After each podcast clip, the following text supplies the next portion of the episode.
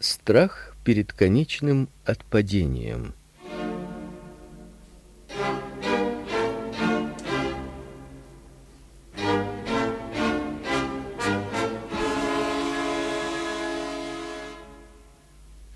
Многих приходящих ко Христу преследует темный страх.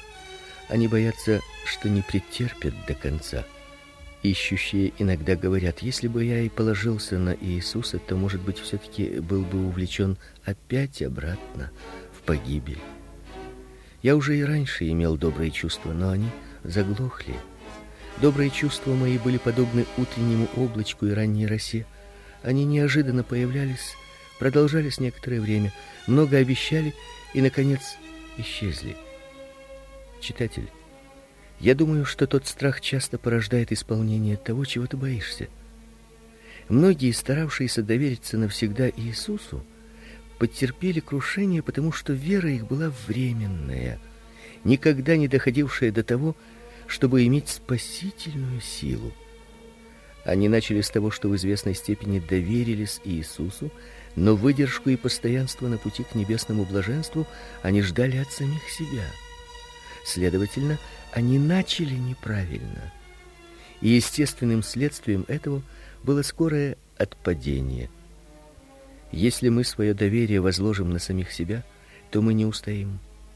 Если мы даже часть своего спасения станем ожидать от Иисуса, а в другой части понадеемся на себя, то мы потерпим полную неудачу. Цепь не может быть крепче своего слабейшего звена. Если Иисус — наша надежда во всех пунктах, исключая одного, то мы потерпим неудачу, потому что в этом едином пункте мы должны быть постыжены. Я убежден, что ложное понятие о пребывании святых в вере повредило многим, которые некогда хорошо шли. Что помешало им продолжать путь? Они уповали на самих себя во время пути и поэтому потерпели неудачу. Будь осторожным. Не примешивай к звездке, которую предназначил для постройки, ни малейшей крупицы своего собственного я, иначе и звездка твоя будет грязью, не способной сдерживать камни.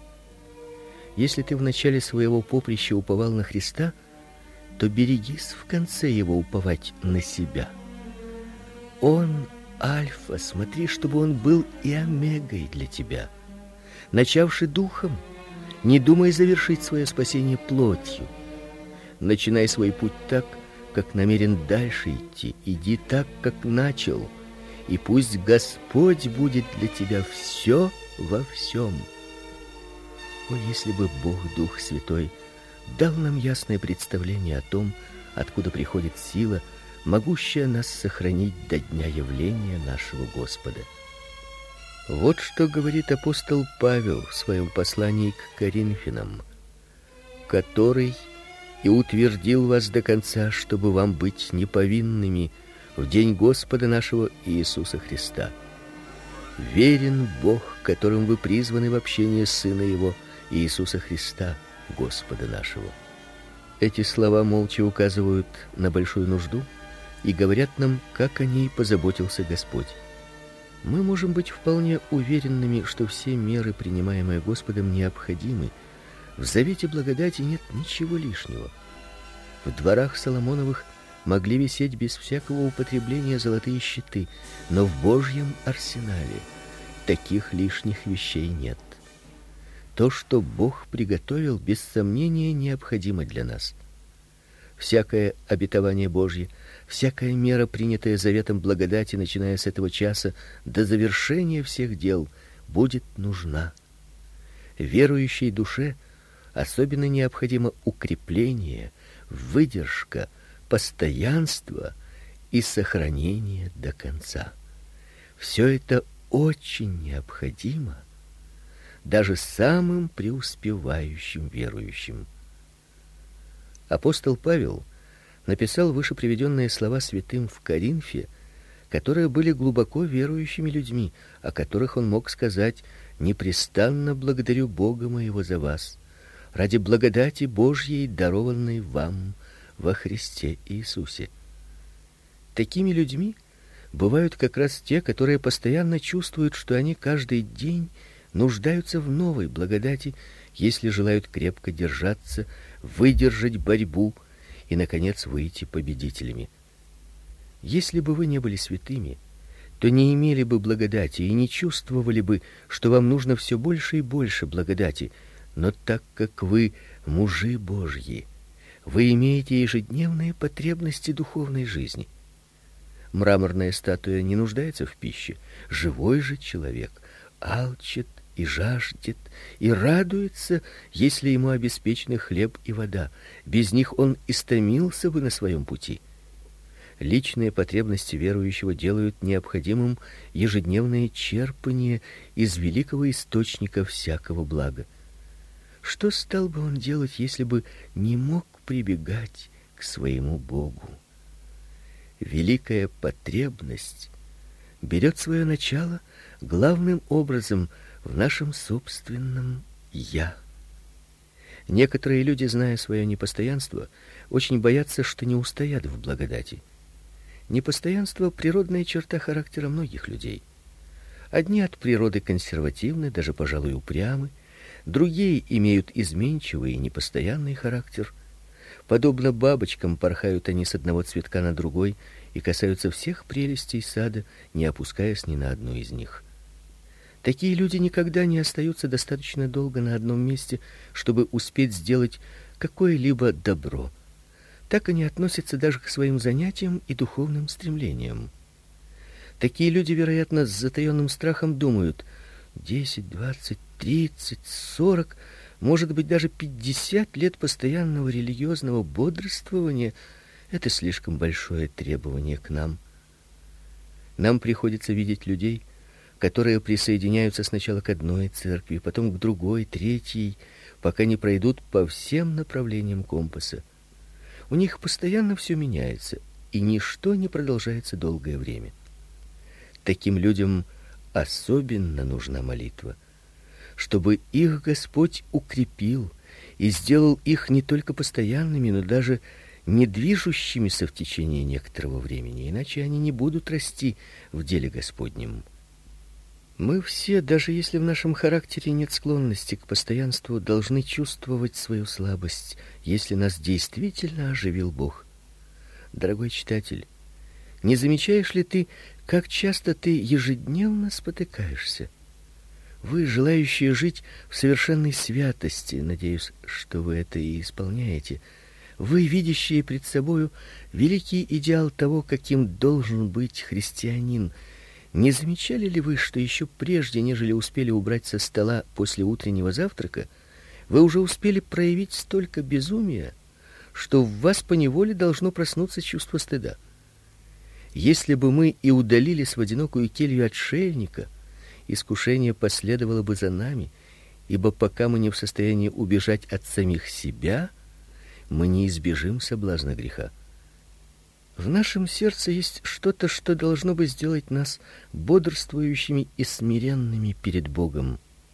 Если Он нас не укрепит, мы будем так слабы, что споткнемся и упадем, брошенные на землю не врагом, а собственной беспечностью. Господь, будь нашей силой. Мы сами воплощенная слабость. Кроме того, имеет значение усталость, происходящая от долгой жизни. Когда мы начинаем свое христианское поприще, мы поднимаем крылья подобно орлам. После этого мы бежим и не устаем. Но в самое лучшее и истинное время мы идем и не утомляемся. Наш шаг стал будто медленнее, но зато увереннее, и мы начинаем оказывать большее влияние на окружающих. Я молю Бога, чтобы у нас осталась энергия молодости, поскольку она энергия духа, а не просто волнение гордой плоти. Кто уже давно находится на пути к вечному блаженству, знает, что хорошо обосновано то обетование, в котором сказано, что ноги будут обуты в железо и медь, ибо путь очень суров. Он знает, что существуют холмы затруднения, долины унижения. знает, что существует долина смертной тени и, что еще хуже, торжище житейской суеты, и что через все это должен пройти странник. Если есть горы отрады, и слава Богу, такие существуют, то существуют также замки отчаяния, внутренность которых хорошо знакома страннику. Если взвесить все, то тех, которые до конца останутся на пути святости, можно считать чудом. О мир чудес! Иначе не могу тебя назвать. Число дней христианской жизни равно стольким же алмазам благодати, нанизанным на золотую нить божественной верности. На небесах мы будем рассказывать ангелам, начальствам и властям о неисследимых богатствах Христовых, которые были нам даны и которые мы вкушали, будучи на земле. Мы были на краю смерти и остались живыми. Наша духовная жизнь была пламенем, горевшим в средине моря. Она была подобна камню, парившему в воздухе. Вся вселенная будет поражена и удивлена, когда увидит нас входящими в жемчужные врата, непорочными в день пришествия Господа нашего Иисуса. Каждый благополучно прожитый час должен был бы вызывать в нас благодарное восхищение. Если бы этим кончилось дело, то у нас было бы достаточно основания беспокоиться. Но в действительности этим дело не кончается. Вспомним, где мы живем. Мир для многих из народа Божия – ужасная пустыня. У некоторых жизнь идет хорошо благодаря Божьему предопределению, но другие имеют тяжелую борьбу. Мы начинаем день молитвою и слышим часто звуки священного пения в наших домах. Но многие благочестивые люди едва успевают подняться утром со своих колен, как их начинают приветствовать руганью. На работе их весь день мучают грязными разговорами, подобно тому, как праведного Лота мучили в Содоме. Можете ли вы пройти в нынешнее время по улицам, не услышав сквернословия? Мир никогда не был другом благодати. Лучшее, что мы можем сделать с ним, как можно скорее пройти через него, как через вражью страну. За каждым кустом нас поджидает разбойник. Повсюду мы должны идти с обнаженным мечом или иметь при себе оружие, постоянную молитву. Нам приходится каждый вершок своего пути брать с бою. Не заблуждайтесь в этом, иначе горькая действительность грубо разобьет ваши нежные иллюзии. О Боже, помоги нам. Держи нас крепко в руке своей до конца наших дней. Что с нами будет, если Ты не поможешь? Истинная религия сверхъестественна в своем начале, сверхъестественна в своем продолжении и сверхъестественна в своем конце. Она с начала до конца дело Божие. Мы нуждаемся в том, чтобы рука Господня была простерта над нами. Это чувствует сейчас и мой читатель. Я рад, что читатель это чувствует. Теперь он будет ожидать своего сохранения от Господа, который один в состоянии сохранить нас от падения и преобразить в своем Сыне.